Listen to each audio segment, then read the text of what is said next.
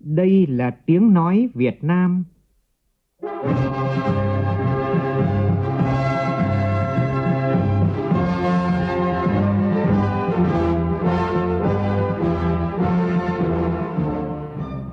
là tiếng nói Việt Nam, phát thanh từ Hà Nội, thủ đô nước Cộng hòa xã hội chủ nghĩa Việt Nam.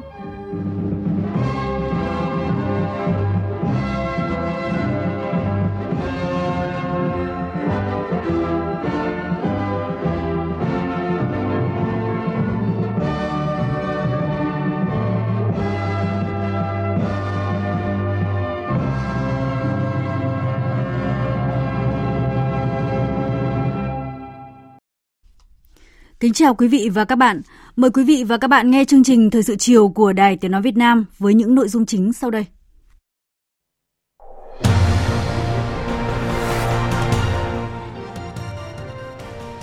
Dự lễ kỷ niệm 75 năm ngày truyền thống Bộ Tổng tham mưu Quân đội Nhân dân Việt Nam, Thủ tướng Nguyễn Xuân Phúc nêu rõ quan tâm đầu tư thích đáng, bảo đảm vũ khí trang bị cho lực lượng tiến thẳng lên hiện đại, tạo tiền đề vững chắc để phấn đấu đến năm 2030 xây dựng quân đội hiện đại. Gần 23 triệu học sinh trên cả nước tham dự lễ khai giảng năm học mới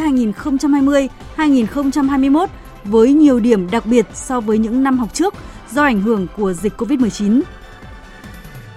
Không có ca nhiễm mới, gần 20 bệnh nhân COVID-19 được công bố khỏi bệnh trong ngày hôm nay. Trong phần tin thế giới, Bộ trưởng Quốc phòng Trung Quốc và Ấn Độ đối thoại tại Moscow, Nga để tháo gỡ căng thẳng biên giới. Trong khi đó, Tổng thống Mỹ Donald Trump tuyên bố sẵn sàng giúp giải quyết tranh chấp biên giới giữa hai bên. Tổ chức Y tế Thế giới WHO sẽ không phê chuẩn vaccine chưa đáp ứng tiêu chí an toàn và hiệu quả. Nhân kỷ niệm 75 năm ngày thành lập Đài Tiếng Nói Việt Nam, chương trình có nội dung phỏng vấn Phó Giáo sư Tiến sĩ Nguyễn Thế Kỷ, Ủy viên Trung ương Đảng, Tổng Giám đốc Đài Tiếng Nói Việt Nam vì những thành tiệu trong 75 năm qua và chiến lược xây dựng Đài Tiếng Nói Việt Nam trở thành cơ quan truyền thông đa loại hình, đa phương tiện, hiện đại, vững mạnh toàn diện.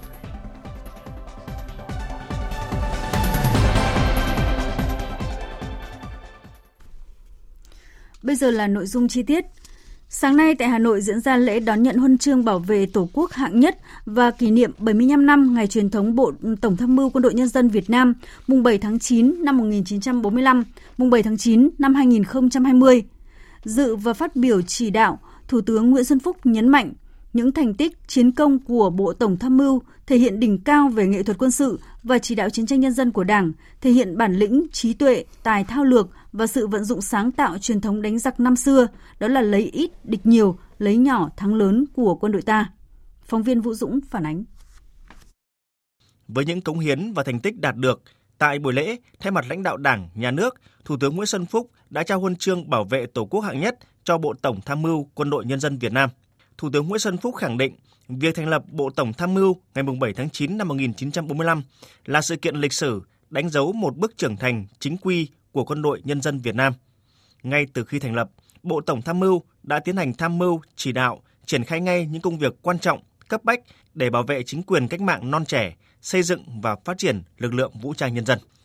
Trong kháng chiến chống Pháp, Bộ Tổng Tham mưu đã chỉ đạo các lực lượng vũ trang tiến công làm phá sản những nỗ lực chiến tranh cao nhất của thực dân Pháp, cùng toàn dân kết thúc thắng lợi 9 năm kháng chiến trường kỳ gian khổ, đỉnh cao là chiến thắng trong chiến dịch Điện Biên Phủ, thể hiện tài mưu lược, sáng suốt, nhạy bén, kịp thời trong tham mưu, chỉ đạo của Bộ Tổng Tham mưu. Trong kháng chiến chống Mỹ cứu nước với đỉnh cao là chiến dịch Hồ Chí Minh lịch sử, Bộ Tổng Tham mưu đã thể hiện sự chủ động, nắm chắc tình hình và dự báo chính xác âm mưu của địch để tham mưu cho Bộ Chính trị, Quân ủy Trung ương và Bộ Quốc phòng có những chỉ đạo, những quyết sách đúng đắn và kịp thời.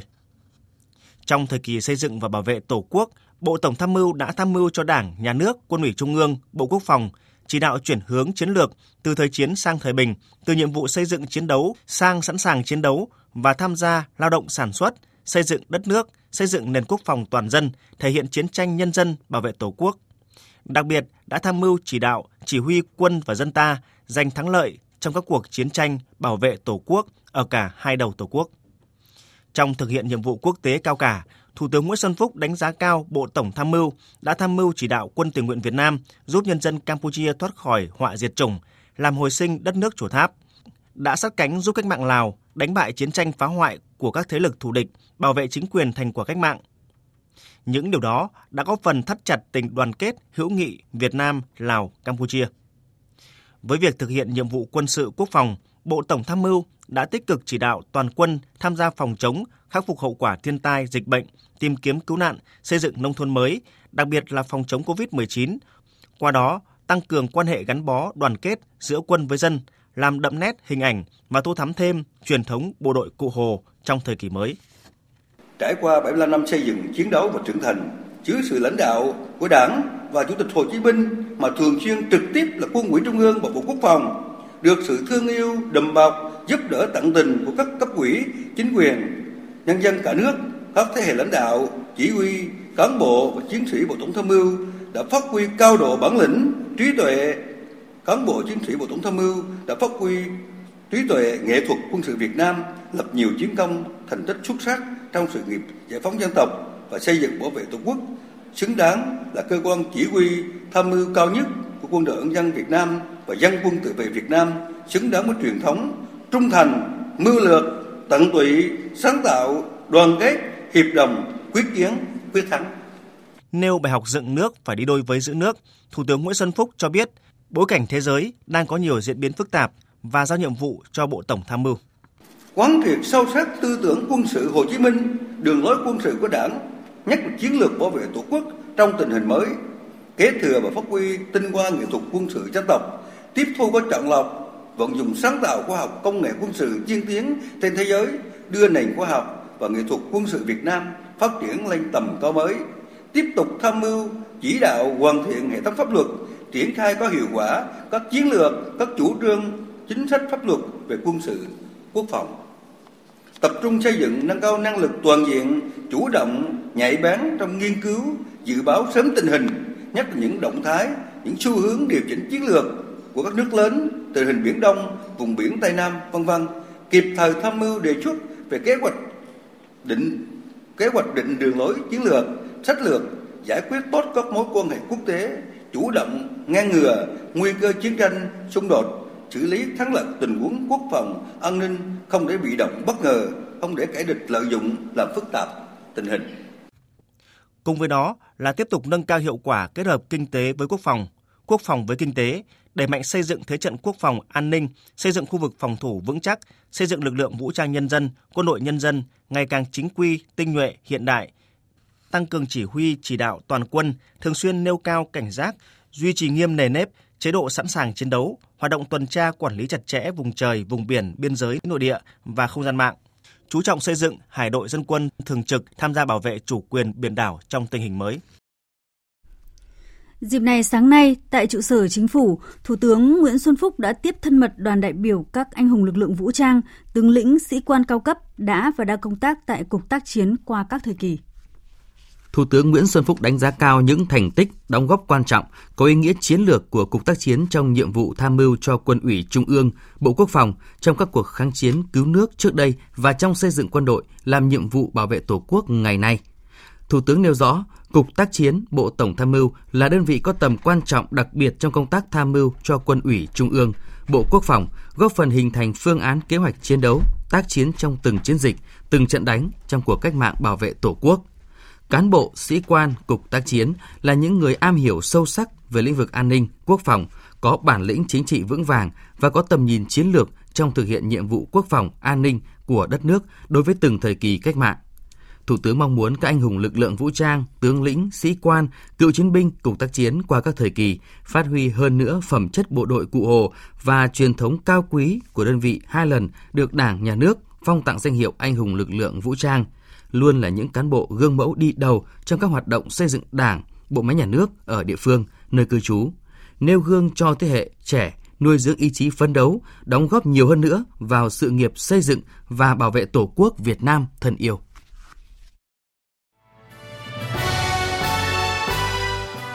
Tiến tới Đại hội Đảng toàn quốc lần thứ 13.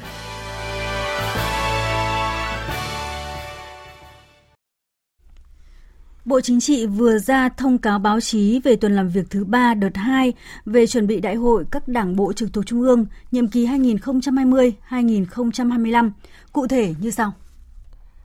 Tập thể Bộ Chính trị do đồng chí Nguyễn Phú Trọng, Tổng Bí thư, Chủ tịch nước chủ trì đã làm việc với Ban Thường vụ Thành ủy Thành phố Hồ Chí Minh. Nhóm 1 do đồng chí Nguyễn Xuân Phúc, Ủy viên Bộ Chính trị, Thủ tướng Chính phủ chủ trì đã làm việc với Đảng bộ các tỉnh, thành phố Hải Phòng, Vĩnh Phúc, Quảng Nam. Nhóm 2 do đồng chí Nguyễn Thị Kim Ngân, Ủy viên Bộ Chính trị, Chủ tịch Quốc hội chủ trì đã làm việc với Đảng bộ các tỉnh Đồng Tháp, Tiền Giang, Sóc Trăng, Khánh Hòa, Vĩnh Long. Nhóm 3 do đồng chí Trần Quốc Vượng, Ủy viên Bộ Chính trị, Thường trực Ban Bí thư chủ trì đã làm việc với Đảng bộ tỉnh Thái Bình. Tại các buổi làm việc, sau khi nghe đại diện lãnh đạo Đảng bộ các tỉnh, thành phố trình bày dự thảo các văn kiện và phương án công tác nhân sự nhiệm kỳ 2020-2025, ý kiến đóng góp của các ban bộ ngành trung ương, các đồng chí Bộ Chính trị, Ban Bí thư đã cho ý kiến vào các văn kiện của các đảng bộ. Đối với dự thảo báo cáo chính trị của cấp ủy và dự thảo nghị quyết trình đại hội đảng bộ, Bộ Chính trị, Ban Bí thư cho ý kiến về những vấn đề quan trọng như chủ đề, kết cấu, đánh giá, nhận định chủ yếu, phương hướng, mục tiêu, nhiệm vụ, giải pháp lớn, những nội dung cơ bản của báo cáo chính trị đưa vào dự thảo nghị quyết, các định hướng lớn nêu trong dự thảo báo cáo chính trị trình đại hội lần thứ 13 của Đảng có liên quan trực tiếp đến các đảng bộ. Đối với dự thảo báo cáo kiểm điểm sự lãnh đạo, chỉ đạo của Ban chấp hành Đảng bộ, cho ý kiến chủ yếu về tính nghiêm túc, tính chiến đấu trong tự phê bình và phê bình của cấp ủy, về nội dung và phương thức lãnh đạo, những kinh nghiệm tốt, cách làm mới trong lãnh đạo, chỉ đạo của cấp ủy và nhất là việc thực hiện nhiệm vụ chính trị tại địa phương. Đối với phương án nhân sự của cấp ủy, cho ý kiến về quá trình chuẩn bị nhân sự, số lượng ban chấp hành, ban thường vụ và tiêu chuẩn, nhất là cơ cấu về độ tuổi, tỷ lệ tuổi trẻ, tỷ lệ nữ, tỷ lệ tái cử. Bộ Chính trị đánh giá cao, biểu dương những kết quả quan trọng và toàn diện trên tất cả các lĩnh vực của Đảng bộ, chính quyền và nhân dân thành phố Hồ Chí Minh đã đạt được trong 5 năm qua. Tốc độ tăng trưởng kinh tế khá cao, bình quân đạt 7,6% một năm. Chất lượng tăng trưởng được nâng lên. Cơ cấu kinh tế chuyển dịch đúng hướng, các ngành có giá trị gia tăng và hàm lượng khoa học công nghệ cao chiếm tỷ trọng ngày càng lớn. Môi trường đầu tư được cải thiện. Năng suất lao động đứng đầu cả nước. Tốc độ thu ngân sách nhà nước giai đoạn 2016-2020 đạt 12,17%. Hàng năm đóng góp bình quân khoảng 27% tổng thu ngân sách quốc gia và 22,7% GDP toàn quốc. GRDP bình quân đầu người đạt 6.600 đô la. An ninh chính trị, trật tự an toàn xã hội được giữ vững. Thế trận và tiềm lực quốc phòng được tăng cường. Quan hệ đối ngoại ngày càng mở rộng. Công tác xây dựng đảng và hệ thống chính trị có những mô hình mới cách làm hay, quyết liệt sắp xếp tổ chức bộ máy của hệ thống chính trị theo hướng tinh gọn, thí điểm một số mô hình mới. Bộ Chính trị, Ban Bí thư ghi nhận và đánh giá cao những nỗ lực của Đảng bộ, chính quyền và nhân dân các tỉnh, thành phố Hải Phòng, Vĩnh Phúc, Quảng Nam, Đồng Tháp, Tiềm Giang, Sóc Trăng, Khánh Hòa, Vĩnh Long, Thái Bình đã tạo ra bước phát triển toàn diện hơn về kinh tế xã hội, xây dựng Đảng về hệ thống chính trị, bảo đảm quốc phòng, an ninh, trật tự, an toàn xã hội, đồng thời phân tích những bài học kinh nghiệm rút ra từ thực tiễn xây dựng và phát triển của mỗi địa phương trong nhiệm kỳ qua. Căn cứ vào ý kiến kết luận của đồng chí chủ trì hội nghị và ý kiến các đồng chí Bộ Chính trị, Ban Bí thư, các ban bộ ngành trung ương, các đảng bộ sẽ tiếp tục bổ sung, hoàn thiện dự thảo các văn kiện và phương án công tác nhân sự đại hội để tổ chức thành công Đại hội Đảng bộ nhiệm kỳ 2020-2025. Tính đến ngày 5 tháng 9 này, Bộ Chính trị đã làm việc với 37 trên 67 đảng bộ trực thuộc Trung ương. Công tác tổ chức làm việc được các đảng bộ và các cơ quan liên quan chuẩn bị nghiêm túc, chu đáo, trách nhiệm cao, quán triệt thực hiện tốt chỉ thị số 35 của Bộ Chính trị và các quy định hướng dẫn của Trung ương. Các buổi làm việc của Bộ Chính trị với các đảng bộ trong tuần thứ ba đợt 2 đã đảm bảo tốt các yêu cầu chung. Với chủ đề Phát huy truyền thống đoàn kết dân chủ, kỳ cương, đẩy mạnh đổi mới sáng tạo, quản lý hệ thống xây dựng và phát triển toàn diện học viện xứng đáng là trường đảng mang tên Chủ tịch Hồ Chí Minh. Sáng nay, Đại hội đại biểu lần thứ ba Đảng bộ Học viện Chính trị Quốc gia Hồ Chí Minh, nhiệm kỳ 2020-2025 chính thức khai mạc. Phát biểu tại đại hội, Ủy viên Bộ Chính trị, Bí thư Trung ương Đảng, trưởng ban tổ chức Trung ương Phạm Minh Chính đề nghị mỗi giảng viên cần thực hiện tốt vai trò nêu gương trong hoạt động trong giảng dạy, xây dựng đội ngũ cán bộ, đảng viên đủ đức, đủ tài để hoàn thành xuất sắc sứ mệnh lịch sử của học viện. Phóng viên Lại Hoa đưa tin.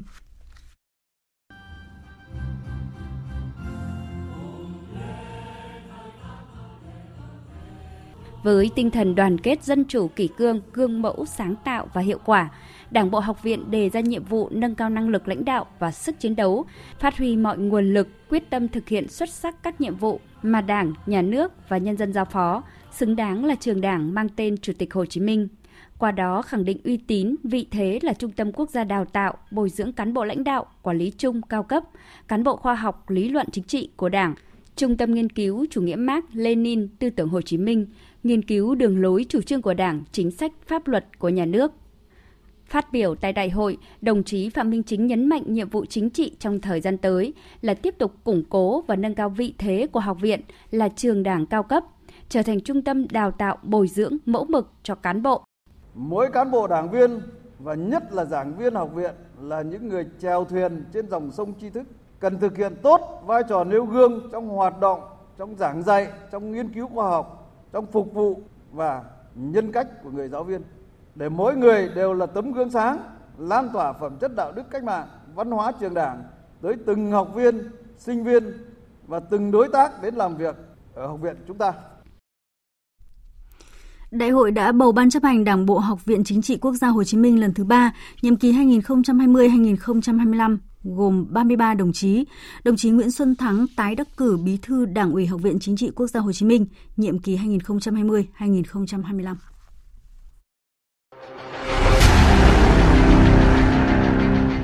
Đẩy lùi COVID-19, bảo vệ mình là bảo vệ cộng đồng.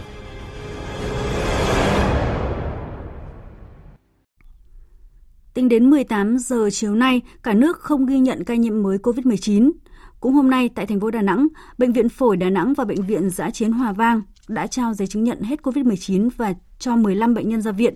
Phóng viên Thành Long thông tin. Tại Bệnh viện Giã Chiến Hòa Vang có 9 bệnh nhân hết COVID-19 được đưa ra viện. Trong số này có bệnh nhân là cháu bé mới 20 tháng tuổi ở thôn Lệ Sơn Nam, xã Hòa Tiến, huyện Hòa Vang. Các bệnh nhân còn lại trú ở các quận trung tâm thành phố. Bệnh viện Phổi Đà Nẵng có 6 bệnh nhân được ra viện, trong đó số bệnh nhân ra viện sáng nay có 3 người lớn tuổi bị các bệnh lý nền nguy hiểm và cao huyết áp, suy thận, được điều trị vài ngày tại bệnh viện phổi. Như vậy, hiện tại Bệnh viện Phổi Đà Nẵng còn đang điều trị cho 41 bệnh nhân mắc COVID-19, trong đó vẫn còn một số ca bệnh nặng. Bác sĩ Hoàng Hữu Hiếu, khoa phục hồi khoa hồi sức tích cực bệnh viện Đà Nẵng vẫn đang được tăng cường cho bệnh viện Phổi Đà Nẵng trực tiếp điều trị cho bệnh nhân nặng tại đây cho biết. Hiện tại là 6 trường hợp gọi là nguy kịch vẫn đang được theo dõi rất là sát. Những cái phương án điều trị nó cũng đã được hội chẩn liên tục với lại ban chỉ đạo quốc gia cũng như là anh em ở đây người ta theo dõi 24 trên 24 về cái đáp ứng ban đầu thì thấy là cũng có thể là tương đối khả quan. Tuy nhiên, cái vấn đề của những bệnh nhân này đó là cái bệnh lý nền rất nặng. Có những bệnh nhân là đã 90 tuổi hơn. Có những bệnh nhân có bệnh lý thận, mạng tính hoặc là suy tim, đái tháo đường, viêm gan mạng, vân vân. Cho nên những bệnh nhân này vẫn cần phải theo dõi rất là sát và cái tiên lượng cực kỳ nặng nề cũng hôm nay thêm 4 bệnh nhân mắc COVID-19 khỏi bệnh tại tỉnh Quảng Nam được cho xuất viện. Tất cả các bệnh nhân đều ở huyện Duy Xuyên, tỉnh Quảng Nam, đang điều trị tại Bệnh viện Đa khoa Trung ương Quảng Nam. Đến nay, tỉnh này đã qua 17 ngày liên tục không có ca mắc mới COVID-19. Hiện còn 49 bệnh nhân mắc COVID-19 đang tiếp tục điều trị tại hai bệnh viện là Bệnh viện Đa khoa Trung ương Quảng Nam và Bệnh viện Đa khoa khu vực Bắc tỉnh Quảng Nam. Từ 0 giờ sáng nay, thành phố Đà Nẵng chính thức chuyển sang trạng thái áp dụng các biện pháp phòng chống dịch COVID-19. Thành phố cho phép nhà hàng, cửa hàng, cơ sở kinh doanh dịch vụ ăn uống được bán hàng trở lại, cơ sở lưu trú khách sạn được đón khách, phương tiện vận tải hành khách công cộng được hoạt động nhưng có điều kiện, được tập trung nơi công cộng nhưng không quá 20 người. Phóng viên Thanh Hà và Vinh Thông thường trú tại khu vực miền Trung phản ánh không khí buổi sáng đầu tiên nới lỏng giãn cách xã hội tại thành phố Đà Nẵng. Tại các công viên công cộng, người dân thành phố Đà Nẵng trở lại thói quen tập thể dục buổi sáng. Nhiều người thấy tinh thần thoải mái hơn khi được ra khỏi nhà rèn luyện sức khỏe sau hơn một tháng giãn cách xã hội. Ai cũng cẩn thận đeo khẩu trang giữ khoảng cách, không tập trung đông người. Anh Nguyễn Thành Tuy, phường Hòa Cường Bắc, quận Hải Châu cho biết, mặc dù các hoạt động giãn cách không nhiều, nhưng tinh thần người dân cảm thấy bớt đi ngột ngạt bức bối. Mình nghĩ là rất là vui ạ, tại vì là khi mà giãn cách xã hội thì thứ nhất là về những người dân, người ta cũng có dịp để mà có thể tập thể dục cải thiện hơn sức khỏe và thứ hai là về kinh tế. Mình thấy thời gian qua thì bà con nhất là những người mà buôn gánh bán bưng nữa, người ta không có điều kiện để mà buôn bán thì bây giờ cũng là cái cơ hội mà người ta kiếm sống được. Bắt đầu từ hôm nay, thành phố cho phép mở cửa trở lại dịch vụ ăn uống mang về, nhưng rất ít cửa hàng, cà phê mở cửa trở lại. Một số ít quán bán đồ ăn sáng mở cửa trở lại nhưng còn dài dặt bởi khách mua không nhiều. Cũng kể từ hôm nay, nhiều công trình dân dụng xây dựng gian dở ở thành phố Đà Nẵng được tiếp tục thi công trở lại. Hàng ngàn lao động tự do trong đó có nhiều người dân ngoại tỉnh cố nán lại thành phố này để chờ đợi ngày hôm nay. Ông Hà Nguyên Khôi ở xã Bình Nguyên, huyện Thân Bình, tỉnh Quảng Nam cho biết hơn một tháng qua, cả hai vợ chồng mất việc, cuộc sống sinh hoạt gia đình gặp nhiều khó khăn. Mình thì cũng phấn khởi, bây giờ là mình cũng mừng mừng chung cho những người lao động thì à, để có công an việc làm để kiếm tiền chứ bây giờ ở trong nhà quê mà dịch như mình lao thì nó cũng gây khó khăn cho người lao động cho bà con dân. Sau hơn một tháng căng mình chống dịch, người dân thành phố Đà Nẵng đã ý thức hơn trong việc phòng chống dịch cho bản thân và cộng đồng. Thành phố Đà Nẵng đang chuyển sang trạng thái mới, quyết tâm thực hiện mục tiêu kép vừa chủ động quyết liệt phòng chống dịch, vừa chung sống an toàn với dịch, đảm bảo phát triển kinh tế, an sinh xã hội. Theo Trung tâm Kiểm soát Bệnh tật Sở Y tế Hải Dương, đến hết ngày 4 tháng 9, tất cả hơn 1.600 trường hợp tiếp xúc gần F1 với các ca bệnh ở ổ dịch nhà hàng Thế giới Bò Tươi tại 36 Ngô Quyền, thành phố Hải Dương đã qua hai lần xét nghiệm và đều cho kết quả âm tính đối với SARS-CoV-2, đồng thời cũng đã hết thời hạn cách ly. Hiện các trường hợp này đã trở về nơi cư trú và tiếp tục theo dõi sức khỏe. Đối với ổ dịch ở thôn Khay, xã Thống Nhất, huyện Gia Lộc liên quan đến bệnh nhân số 1045, tất cả các trường hợp F1 và F2 cũng đều cho kết quả âm tính. Đối với ổ dịch ở xã Liên Hồng, thành phố Hải Dương gồm 3 bệnh nhân là 1016, 1021 và 1022, các cơ quan chức năng đã truy vết được 883 trường hợp F1, gần 3.300 trường hợp F2. Hiện các trường hợp F1 đã được lấy mẫu xét nghiệm và cho kết quả âm tính lần 1. Hiện nay ở cả ba ổ dịch này đều không phát hiện các trường hợp có biểu hiện lâm sàng của bệnh. Thời sự VOV nhanh, tin cậy, hấp dẫn. Chương trình thời sự chiều nay sẽ tiếp tục với một số thông tin kinh tế đáng chú ý. Việt Nam có thể vào top 10 đối tác thương mại lớn nhất của Liên minh châu Âu EU. Đây là thông tin tại buổi tọa đàm trực tuyến về các cơ hội kinh doanh sau khi hiệp định EVFTA có hiệu lực vừa được tổ chức tại Paris, Cộng hòa Pháp. Phóng viên Huỳnh Điệp, thường trú tại Pháp đưa tin. Bà Marie-Pierre Verdren, nghị sĩ Pháp tại Nghị viện châu Âu, Phó Chủ tịch Ủy ban Thương mại Quốc tế của Nghị viện châu Âu cho rằng cả Việt Nam và EU cần phải tận dụng tối đa các cơ hội do Hiệp định EVFTA mang lại để tăng cường trao đổi thương mại song phương. Với EVFTA, Việt Nam có thể trở thành một trong 10 đối tác thương mại hàng đầu của EU trên thế giới. Muốn đạt được mục tiêu này, cả Việt Nam và EU cần phải nỗ lực đặc biệt tiếp tục thực hiện các cam kết đã đưa ra. Nếu Việt Nam muốn tranh thủ tối đa cơ hội đến từ Hiệp định EVFTA, Việt Nam cần tiếp tục cải cách kinh tế cũng như cải cách thể chế, tạo điều kiện cho việc tuân thủ và thực thi các cam kết phi thuế quan. Việc tuân thủ quy tắc truy xuất nguồn gốc, các yêu cầu về vệ sinh và kiểm dịch là một trong những thách thức quan trọng nhất cần phải giải quyết để tận dụng tối đa hiệp định này. Trong khi đó, chuyên gia kinh tế Laurence Daziano đánh giá cao các nỗ lực của Việt Nam trong suốt thời gian qua, Đặc biệt trong giai đoạn toàn cầu gặp khủng hoảng kinh tế do dịch Covid-19, nhưng Việt Nam vẫn giữ được mức tăng trưởng kinh tế tương đối cao do hạn chế được các tác động của dịch bệnh. Nền kinh tế của Việt Nam không bị dừng hoạt động quá lâu do các quyết định được đưa ra rất nhanh. Dịch Covid-19 được Việt Nam sớm nhận định như một mối đe dọa lớn, sớm hơn nhiều so với các thể chế của Tổ chức Y tế Thế giới. Việt Nam đã áp dụng các biện pháp phù hợp như kiểm soát người nhập cảnh, thực hiện cách ly đối với khách du lịch quốc tế, tất cả các chuyến bay từ Trung Quốc đều bị hủy, tất cả cho phép hạn chế đà lây lan của virus. Thưa quý vị và các bạn, mục tiêu của chính phủ từ nay đến cuối năm là không để nền kinh tế bị đứt gãy, phấn đấu tăng trưởng dương từ 2 đến 3%. Tuy nhiên, theo các chuyên gia kinh tế, chưa bao giờ việc dự báo kinh tế những tháng cuối năm lại trở nên khó khăn như hiện nay, khi mà nền kinh tế của chúng ta phụ thuộc vào quá nhiều yếu tố bất định do sự phức tạp khó lường của diễn biến dịch COVID-19. Phóng viên Nguyễn Hằng đề cập nội dung này chuyên gia kinh tế Trần Thọ Đạt, thành viên tổ tư vấn kinh tế của Thủ tướng nhận định, hiện các dự báo cụ thể về tăng trưởng của các tổ chức đưa ra khá nhiều, tương đối cập nhật, song thường xuyên thay đổi. Từ những thông tin đánh giá nhận xét, ông Đạt nhận định khả năng kinh tế sẽ tăng trưởng khoảng 3% trong cuối năm nay. Muốn vậy, trong một khoảng thời gian ngắn, nền kinh tế phải tạo đáy và trong những cái tháng còn lại của năm, nền kinh tế phải có những cái động lực tăng trưởng để cho cái tốc độ tăng trưởng nó phải đi lên từ những quý sau thì chúng ta mới đạt được cái tốc độ tăng trưởng khoảng 3% ở cuối năm. À, lưu ý một điều là mọi dự báo trong nền kinh tế hiện nay đều trở nên rủi ro vì chúng ta là một nền kinh tế nhỏ và mở. Chúng ta phụ thuộc rất nhiều vào các đối tác về thương mại, về đầu tư, về xuất khẩu và các đối tác của chúng ta hiện nay cái tình hình dịch bệnh cũng hết sức rủi ro và khó đoán. Đồng tình với quan điểm này, nhưng chuyên gia kinh tế Cấn Văn Lực cũng lưu ý để vực dậy nền kinh tế đòi hỏi các bộ, ban ngành, địa phương phải triển khai các gói hỗ trợ một cách gấp rút và triệt để. Trong số 3 gói, gói tiền tệ tín dụng được triển khai nhanh hơn cả trong tổng cái lượng uh, dư nợ uh, bị ảnh hưởng bởi cái đại dịch Covid ấy, ngân hàng nhà nước đã chỉ đạo các tổ chức tín dụng uh, xử lý cơ cấu lại rồi giảm lãi cho nợ tương đương với khoảng trên 50% tổng dư nợ bị ảnh hưởng à, và tiếp tục cho vay mới. À, tuy nhiên thì cái gói an sinh xã hội trong số 62.000 tỷ mới giải ngân được khoảng 17.000 tỷ, à, rõ ràng còn rất là thấp. Gói tài khóa của chúng ta ban đầu cam kết giãn hoãn thuế và tiền sử dụng đất 180.000 tỷ thì mới xử lý được khoảng 43.000 tỷ, khoảng 25%. Bên cạnh việc thúc đẩy hơn nữa các gói hỗ trợ này thì nhiều ý kiến cũng đề nghị cần phải ra soát lại các gói hiện hữu về mặt quy mô, đối tượng, chính sách, quy trình cần thiết phải thay đổi ngay lập tức. Theo Phó Giáo sư Tiến sĩ Tô Trung Thành, Đại học Kinh tế Quốc dân cần có sự cải thiện mạnh mẽ về thể chế kinh tế. Một trong những tiêu chí thành phần trong cái bộ chỉ số ở đây đó chính là liên quan đến những cái tiêu chí về môi trường kinh doanh và thương mại quốc tế. Tôi thấy đây cũng chính là một trong những điểm nghẽn mà trong thời gian tới chúng ta cần phải tập trung để đảm bảo gia tăng được cái mức độ phát triển nền kinh tế và cải thiện hơn nữa, tạo động lực hơn nữa cho sự phát triển của nền kinh tế, đặc biệt là khu vực kinh tế tư nhân. Quan trọng nhất là phải cải thiện được cái môi trường kinh doanh và đặc biệt tạo cái môi trường bình đẳng ờ, giữa các thành phần kinh tế. Thì đây cái điểm mà tôi thấy rằng là chúng ta vẫn chưa có những cải thiện đáng kể và đây là một điểm nghẽn mà chúng ta cần tập trung tham gia tới. Các chuyên gia kinh tế cho rằng mức tăng trưởng của những tháng cuối năm có thể đạt được ở mức kịch bản lạc quan hay không phụ thuộc lớn vào điều hành chính sách, tài khóa, tiền tệ, tăng trưởng tín dụng và đầu tư công.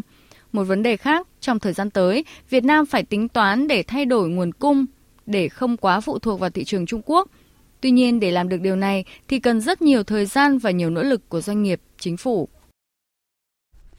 Một thông tin cũng đáng chú ý đó là xuất khẩu lâm sản 8 tháng của năm nay vẫn đạt 7 tỷ 830 triệu đô la, tăng hơn 10% so với cùng kỳ năm ngoái, bất chấp ảnh hưởng của dịch COVID-19. Thị trường xuất khẩu gỗ và lâm sản chủ yếu của Việt Nam gồm Hoa Kỳ, Nhật Bản, Trung Quốc, Liên minh châu Âu và Hàn Quốc với tổng giá trị xuất khẩu 7 tỷ đô la, chiếm 89,5% giá trị xuất khẩu lâm sản của Việt Nam.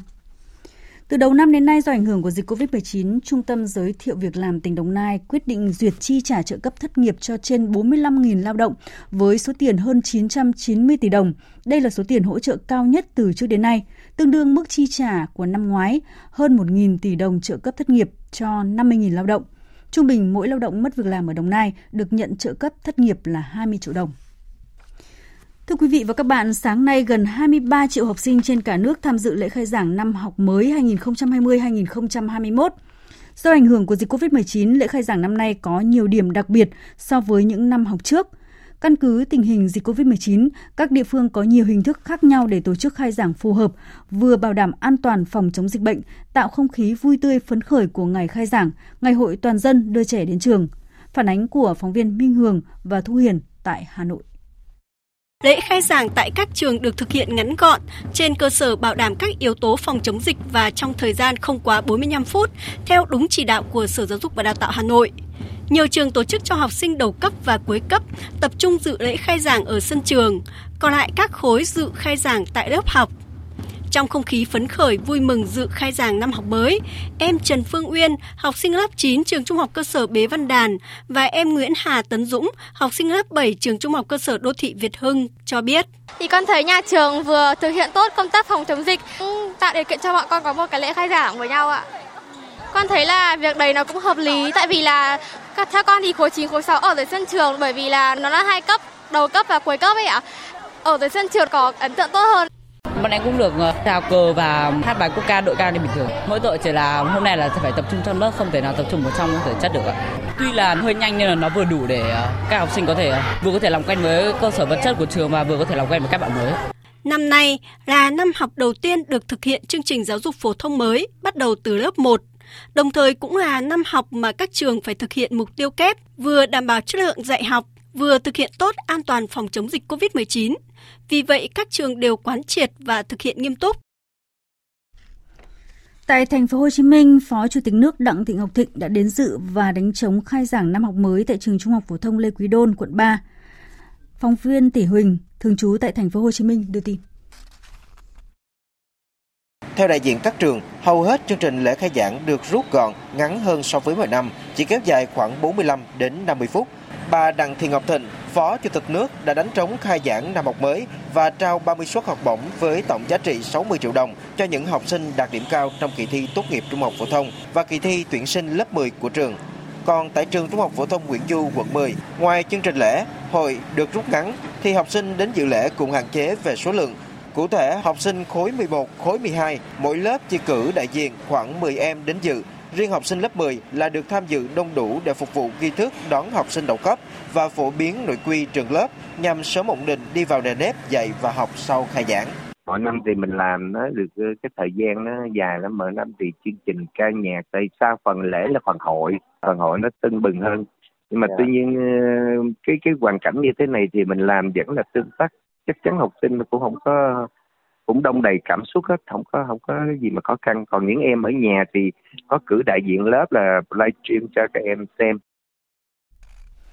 Là địa phương chịu ảnh hưởng nặng của dịch COVID-19, học sinh thành phố Đà Nẵng dự khai giảng trực tuyến với chương trình Đà Nẵng chào năm học mới. Chương trình do Sở Giáo dục Đào tạo thành phố Đà Nẵng phối hợp với Đài Phát thanh Truyền hình Đà Nẵng thực hiện, phát sóng lúc 7 giờ sáng nay trên kênh Đà Nẵng TV1 và Đà Nẵng TV2. Cùng với đó, nhiều trường học trên địa bàn thành phố đã linh động có nhiều kịch bản khai giảng ý nghĩa cho học sinh. Phóng viên Phương Cúc và Đình Thiệu tại miền Trung phản ánh.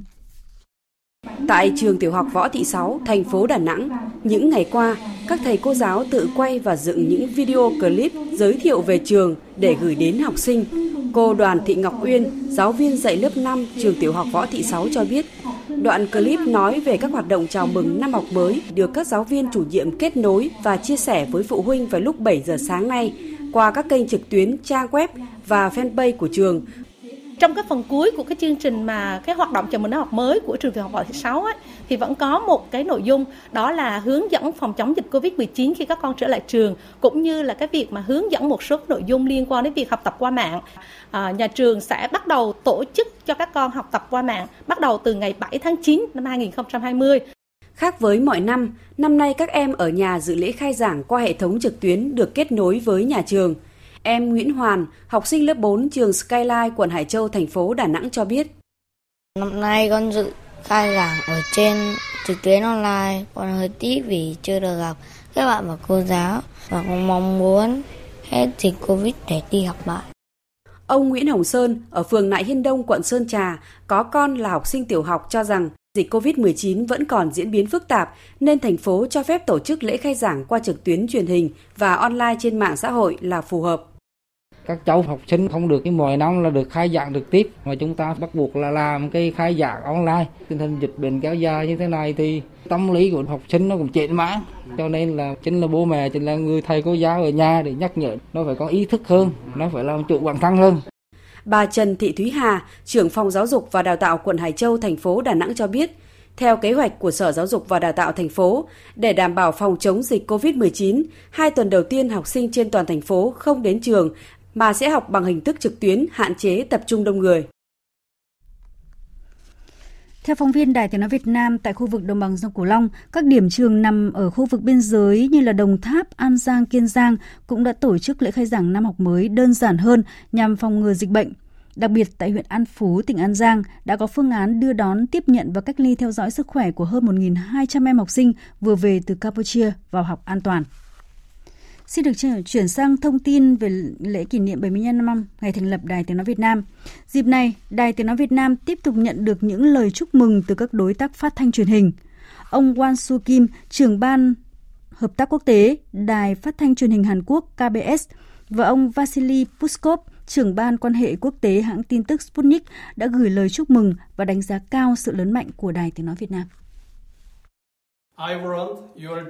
Với cá nhân tôi thì Đài Tiếng Nói Việt Nam là cửa sổ đưa tôi đến với Việt Nam. Đài Tiếng Nói Việt Nam đã giúp tôi thêm hiểu biết về cuộc sống hàng ngày, văn hóa và những bước phát triển vượt bậc của Việt Nam. Đài Tiếng Nói Việt Nam đã thực hiện tốt sứ mệnh cung cấp thông tin về Việt Nam ra thế giới. Và tôi tin rằng Đài Tiếng Nói Việt Nam đã góp phần đưa Việt Nam trở thành tâm điểm của toàn cầu.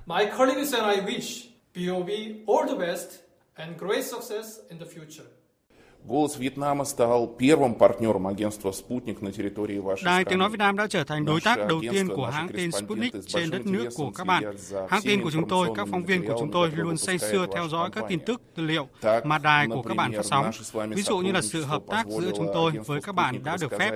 Đài Sputnik kể cho các thính giả quốc tế về những thành công đầy ấn tượng của Việt Nam trong cuộc chiến chống lại thách thức của đại dịch COVID-19.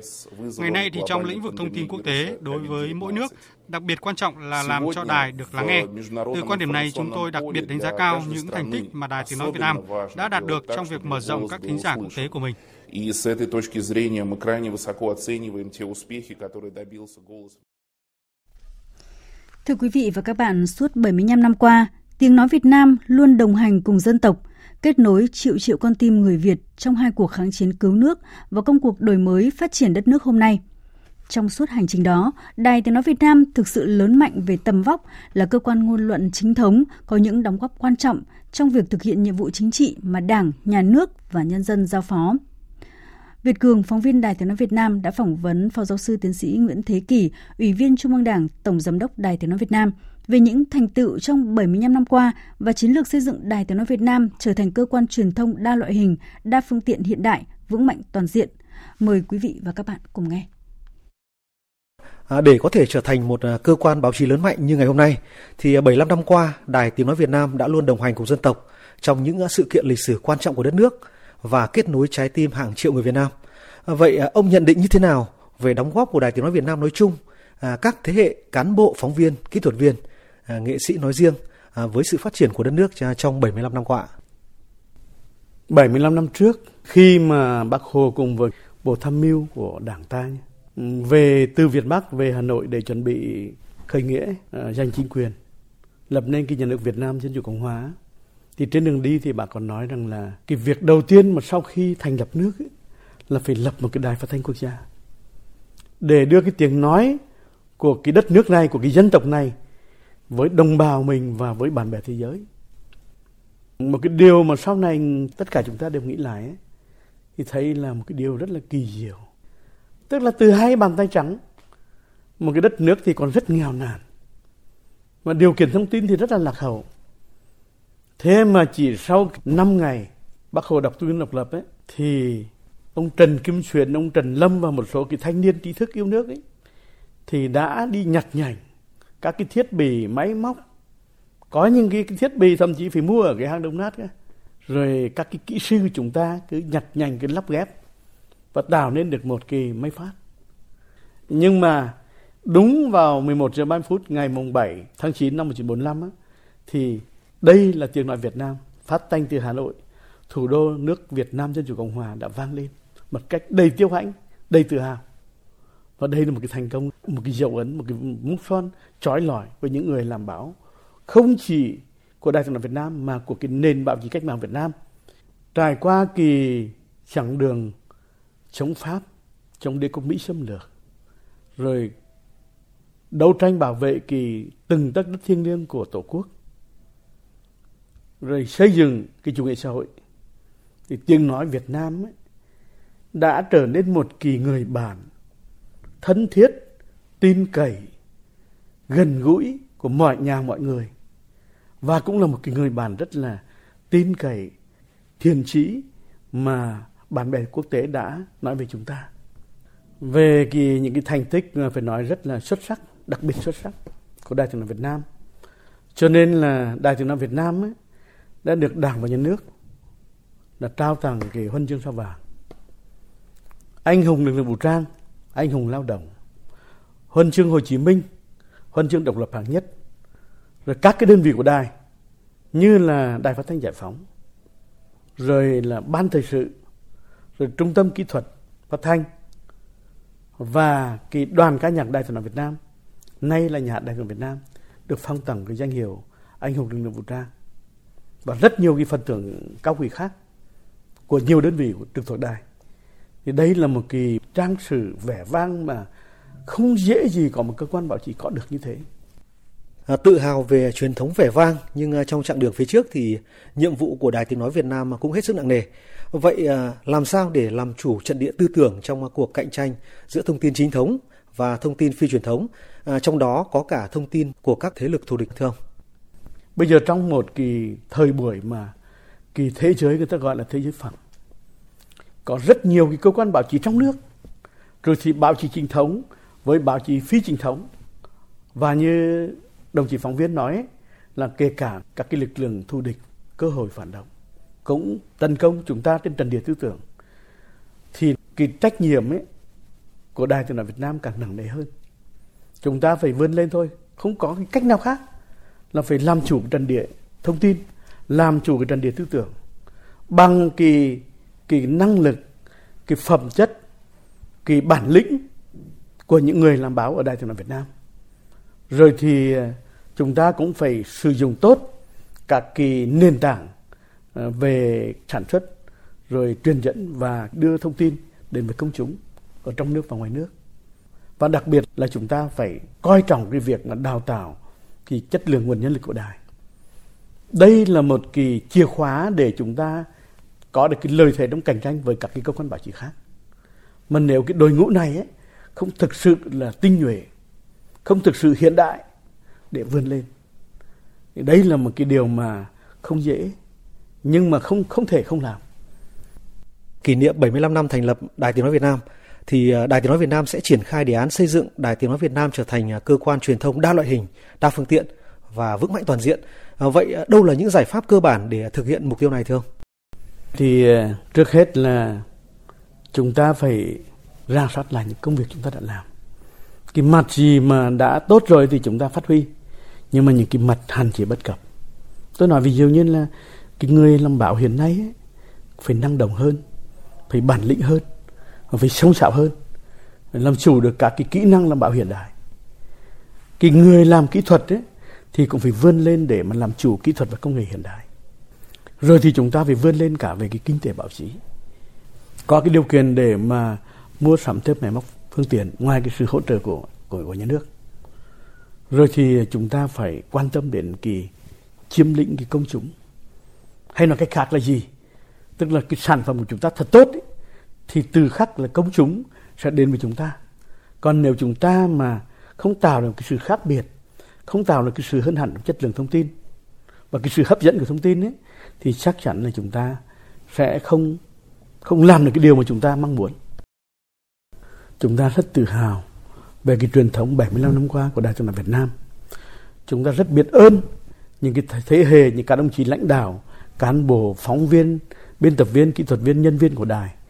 đã làm nên cái tầm vóc, cái khuôn mặt của Đài Tiếng nói Việt Nam hôm nay. Và chúng ta phải xác định là cái trách nhiệm của chúng ta ngày càng lớn hơn. Và do đó phải dốc lại cái đội ngũ, dốc lại cái hành trang, đoàn kết, nỗ lực phấn đấu, sáng tạo để đưa Đài Tiếng nói Việt Nam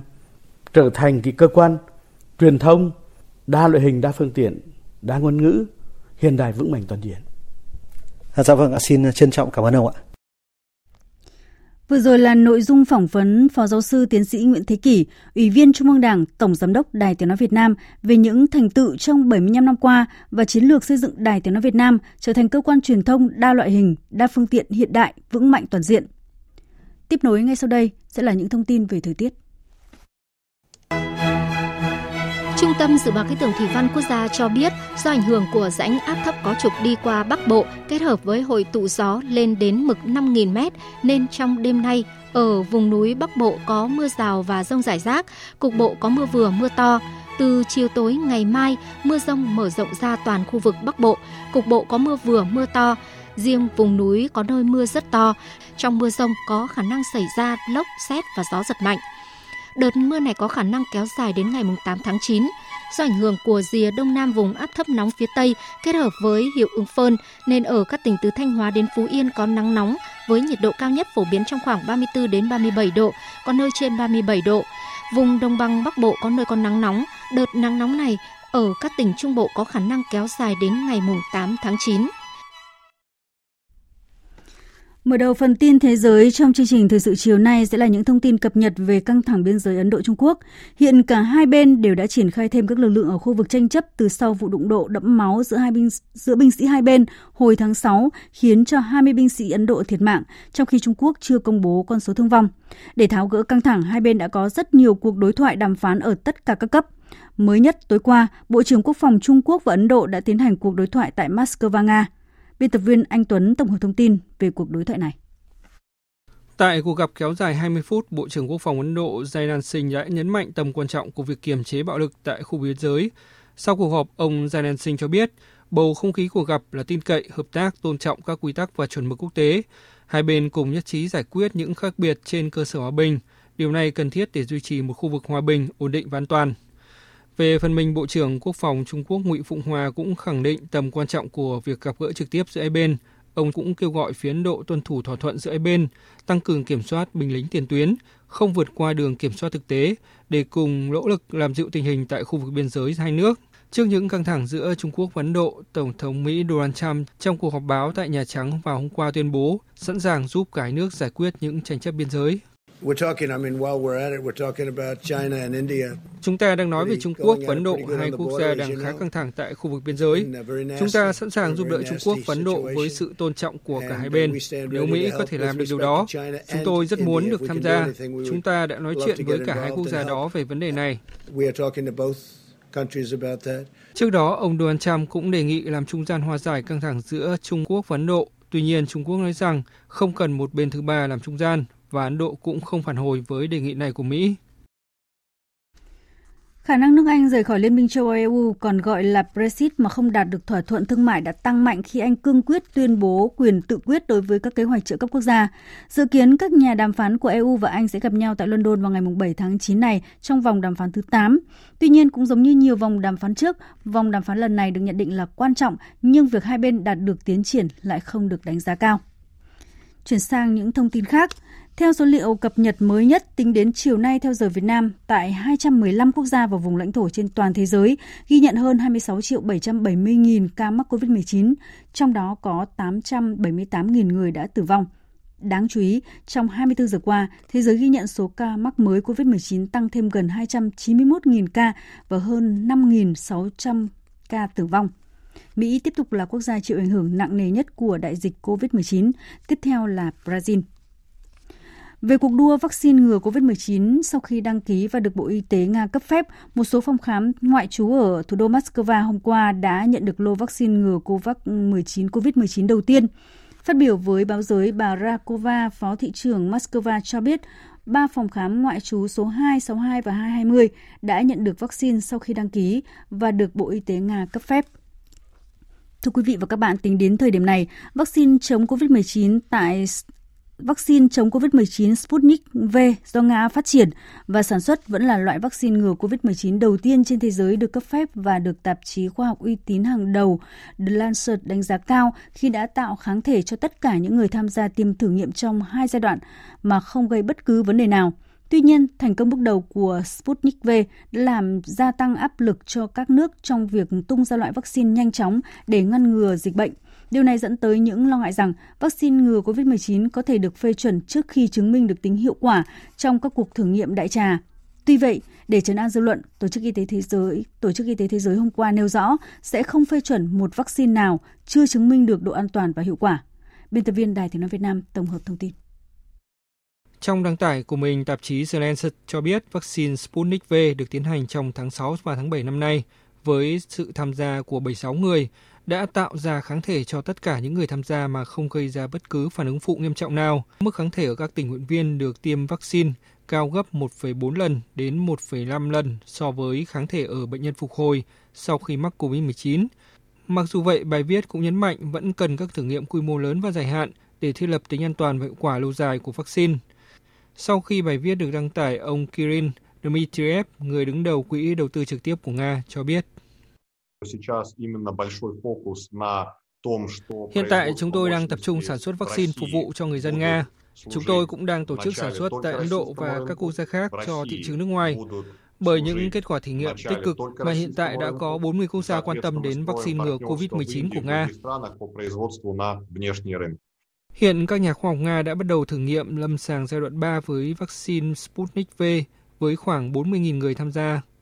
Kết quả thử nghiệm dự kiến sẽ được công bố trong khoảng tháng 10 hoặc tháng 11. Hãng thông tấn Stat của Nga cho biết, Trung tâm Nghiên cứu Dịch tễ và Vi sinh Quốc gia Gamaleya có thể sẽ được cấp phép phát hành lô vaccine Sputnik V vào tuần tới nhằm mục đích dân sự. Để không tụt hậu trong cuộc đua vaccine với Nga, Mỹ và Anh cũng chấp thuận việc rút ngắn quá trình công bố vaccine ngừa COVID-19 đang phát triển tại những quốc gia này. Chưa khả năng các nước có thể vội vàng phê chuẩn vaccine ngừa COVID-19, nhiều chuyên gia cảnh báo điều này có thể khiến đại dịch COVID-19 tồi tệ hơn vì dễ tung ra thị trường các loại vaccine kém chất lượng. Hôm qua, Tổ chức Y tế Thế giới cũng nhấn mạnh sẽ không phê chuẩn một loại vaccine nào chưa chứng minh được độ an toàn và hiệu quả. Trưởng nhóm các nhà khoa học của Tổ chức Y tế Thế giới bà Swaminathan nhấn mạnh sẽ không có vaccine nào được triển khai hàng loạt trước khi các nhà quản lý, các chính phủ và Tổ chức Y tế Thế giới chắc chắn rằng các vaccine này đáp ứng đủ các tiêu chuẩn tối thiểu về an toàn và hiệu quả. Ít nhất 217 người bị thương trong vụ nổ xe tải chở bình khí clo tại miền Tây Iran vào tối qua. Mặc dù số người bị thương lớn nhưng không có ai bị thiệt mạng trong vụ việc này. Còn tại Bangladesh, 12 người đã thiệt mạng và 37 người bị bỏng nặng khi các máy điều hòa nhiệt độ tại một thánh đường Hồi giáo ở ngoại đô thủ đô Dhaka phát nổ. Theo Viện Bỏng Quốc gia Hasina, hầu hết các nạn nhân bỏng 60 đến 70%. Vừa rồi là phần tin thế giới, tiếp nối chương trình thời sự chiều nay sẽ là trang tin thể thao.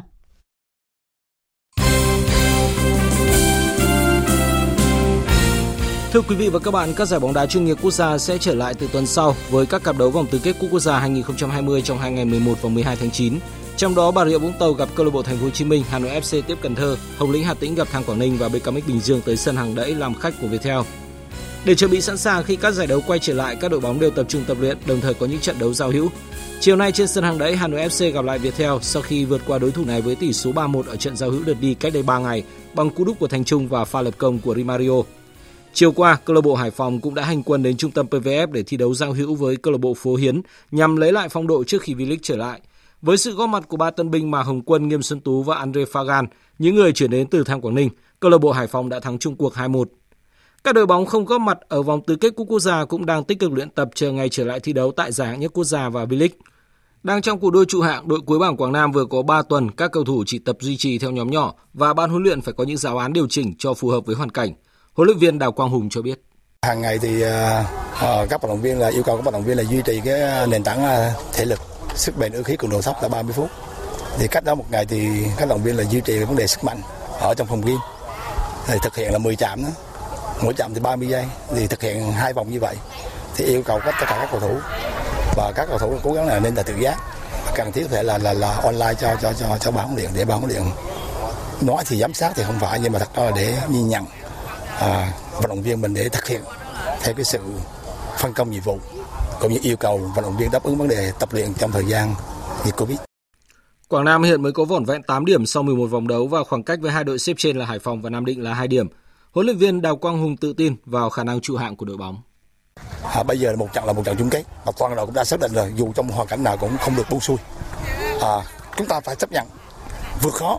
nếu như uh, Quảng Nam bước vào cái nhóm nhóm 2 thì chắc chắn là tôi tin rằng là đội Quảng Nam sẽ hoàn thành tốt cái nhiệm vụ tức là vượt qua cái cửa ải trụ hạng thành công. Liên đoàn bóng đá châu Á AFC đã phân chia 4 nhóm hạt giống tại giải Futsal các câu lạc bộ châu Á 2020. Với việc giành hạng 3 tại mùa giải 2019, Thái Sơn Nam được chọn vào nhóm hạt giống số 1. Đây là năm thứ tư liên tiếp đội Futsal giàu thành tích nhất Việt Nam nằm trong nhóm hạt giống số 1 tại sân chơi châu lục. Trong các lần vào nhóm hạt giống số 1 trước đó, câu lạc bộ Thái Sơn Nam từng giành ngôi Áo quân năm 2018 và hai lần hạng 3 năm 2017 và 2019. Thái Sơn Nam cũng là đại diện duy nhất của Futsal Việt Nam tham dự giải Futsal các câu lạc bộ châu Á 2020. Giải đấu dự kiến diễn ra từ ngày 2 đến 13 tháng 12 tại các tiểu vương quốc Ả Rập Thống Nhất. Hiện câu lạc bộ vẫn duy trì tập luyện để chuẩn bị cho giai đoạn lượt về giải Futsal vô địch quốc gia. Đội đang dẫn đầu với 23 điểm, nhiều hơn 4 điểm so với đội xếp thứ hai là Sahako. Tại Đại hội Liên đoàn bóng đá Hà Nội diễn ra vào sáng nay, ông Tô Văn Động, Giám đốc Sở Văn hóa Thể thao Hà Nội được bầu làm Chủ tịch Liên đoàn nhiệm kỳ 2020-2025. Ông Đỗ Văn Nhật, trưởng bộ môn bóng đá Hà Nội, thuộc Trung tâm huấn luyện và thi đấu thể dục thể thao Hà Nội được bầu làm tổng thư ký. Liên đoàn bóng đá Hà Nội là liên đoàn duy nhất của bóng đá Việt Nam mà thời gian giữa hai kỳ đại hội nhiệm kỳ cách nhau với thời gian kỷ lục là 18 năm. Trong khi các giải bóng đá chuyên nghiệp quốc gia được dự kiến trở lại từ ngày 11 tháng 9 thì ở những môn thể thao khác, thời điểm tổ chức trở lại các giải đấu là ngày 15 tháng 9. Các đội tuyển quốc gia tiếp tục tập luyện chờ ngày tham dự để đánh giá quá trình chuẩn bị vừa qua. Đội tuyển xe đạp địa hình đang tập ở Hòa Bình. Theo ban huấn luyện, đây sẽ là yếu tố thuận lợi để các vận động viên hướng tới thành tích cao tại SEA Games 31 mà Việt Nam là chủ nhà vào năm sau. Huấn luyện viên Nguyễn Đăng Sơn cho biết. Đến ờ, cuối sang năm thì sẽ tổ chức SEA Games 31 tại ờ, tại Việt Nam và cụ thể là tại Hòa Bình. Nếu chúng ta được chuẩn bị ngay ờ, từ bây giờ được tập những cái con đường này thì các em rất có nhiều lợi thế để chuẩn bị bước vào thi đấu đạt cái kết quả tốt nhất. Tay vợt Novak Djokovic đã thắng dễ Julian Struth với tỷ số 6-3, 6-3, 6-1 ở vòng 3 giải quần vợt Mỹ mở rộng trong trận đấu diễn ra tối qua. Cũng giống lần chạm trán ở tứ kết Cincinnati Master từ hồi tuần trước, Djokovic không gặp nhiều khó khăn trong lần tái đấu. Hạt giống số 28 chỉ trụ vững trong 6 ván đầu trận trước khi thua liền 3 ván và thất bại trong set đầu với tỷ số 3-6. Trong hai set sau, Djokovic giành hai break ở mỗi set để đi đến chiến thắng 3-0 sau 1 giờ 45 phút. Đây là chiến thắng thứ 29 liên tiếp của tay vợt số 1 thế giới và là thắng lợi thứ 26 trong năm nay. Vượt qua Stup, Djokovic cũng cán mốc 600 trận thắng trên mặt sân cứng. Ở vòng 4 anh sẽ gặp hạt giống số 20 Pablo Carreno Busta, người hạ Ricardo Berankis với tỷ số 6-4, 6-3, 6-2. Carreno Busta đã toàn thua Djokovic trong cả 3 lần đối đầu trước đây. Nhanh đầu bán kết của Djokovic, hạt giống số 4 Stefanos Tsitsipas đã bị loại một cách khó tin khi thua ngược Borna 7-6, 4-6, 6-4, 5-7 và 6-7. Còn hạt giống số 5 Alexander Zverev đi tiếp sau khi hạ Adrian Manarino với tỷ số 6-7, 6-4, 6-2 và 6-2. Dự báo thời tiết Bắc Bộ và khu vực Hà Nội có mây, đêm có mưa rào và rông vài nơi, riêng khu vực vùng núi có mưa rào và rông rải rác, cục bộ có mưa vừa mưa to, ngày nắng có nơi có nắng nóng, chiều tối mai có mưa rào và rông rải rác, cục bộ có mưa vừa mưa to, gió nhẹ. Trong cơn rông có khả năng xảy ra lốc, xét và gió giật mạnh, nhiệt độ từ 26 đến 36 độ. Các tỉnh từ Thanh Hóa đến Thừa Thiên Huế có mây, chiều tối và đêm có mưa rào và rông vài nơi, ngày nắng nóng, gió Tây Nam cấp 2, cấp 3. Trong cơn rông có khả năng xảy ra lốc, xét và gió giật mạnh, nhiệt độ từ 25 đến 37 độ, có nơi trên 37 độ.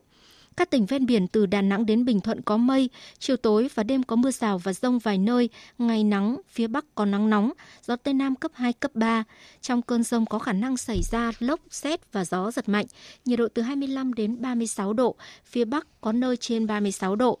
Tây Nguyên và Nam Bộ có mây, có mưa rào và rông vài nơi. Riêng chiều tối và tối có mưa rào và rông rải rác. Cục bộ có mưa vừa mưa to, gió Tây Nam cấp 2, cấp 3. Trong cơn rông có khả năng xảy ra lốc, xét và gió giật mạnh. Nhiệt độ từ 24 đến 34 độ, có nơi trên 34 độ.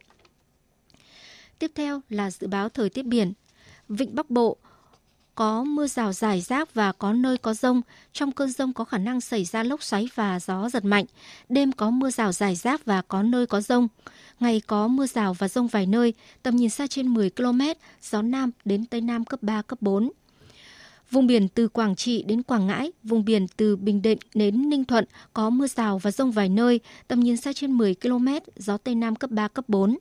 Vùng biển từ Bình Thuận đến Cà Mau, vùng biển từ Cà Mau đến Kiên Giang có mưa rào rải rác và có nơi có rông. Trong cơn rông có khả năng xảy ra lốc xoáy và gió giật mạnh. Tầm nhìn xa trên 10 km, giảm xuống từ 4 đến 10 km trong mưa, gió Tây Nam cấp 4 khu vực Biển Đông, khu vực quần đảo Hoàng Sa thuộc thành phố Đà Nẵng, Trường Sa, tỉnh Khánh Hòa và Vịnh Thái Lan có mưa rào rải rác và có nơi có rông. Trong cơn rông có khả năng xảy ra lốc xoáy và gió giật mạnh. Tầm nhìn xa trên 10 km, giảm xuống từ 4 đến 10 km trong mưa, gió Tây Nam cấp 3, cấp 4. Chương trình thời sự chiều nay của Đài Tiếng Nói Việt Nam đến đây là hết. Chương trình này do các biên tập viên Thu Hòa, Nguyễn Cường biên soạn và thực hiện với sự tham gia của phát thanh viên Sơn Tùng, kỹ thuật viên Đoàn Quang, chịu trách nhiệm nội dung Nguyễn Thị Tuyết Mai. Cảm ơn quý vị và các bạn đã quan tâm theo dõi. Xin kính chào tạm biệt và hẹn gặp lại.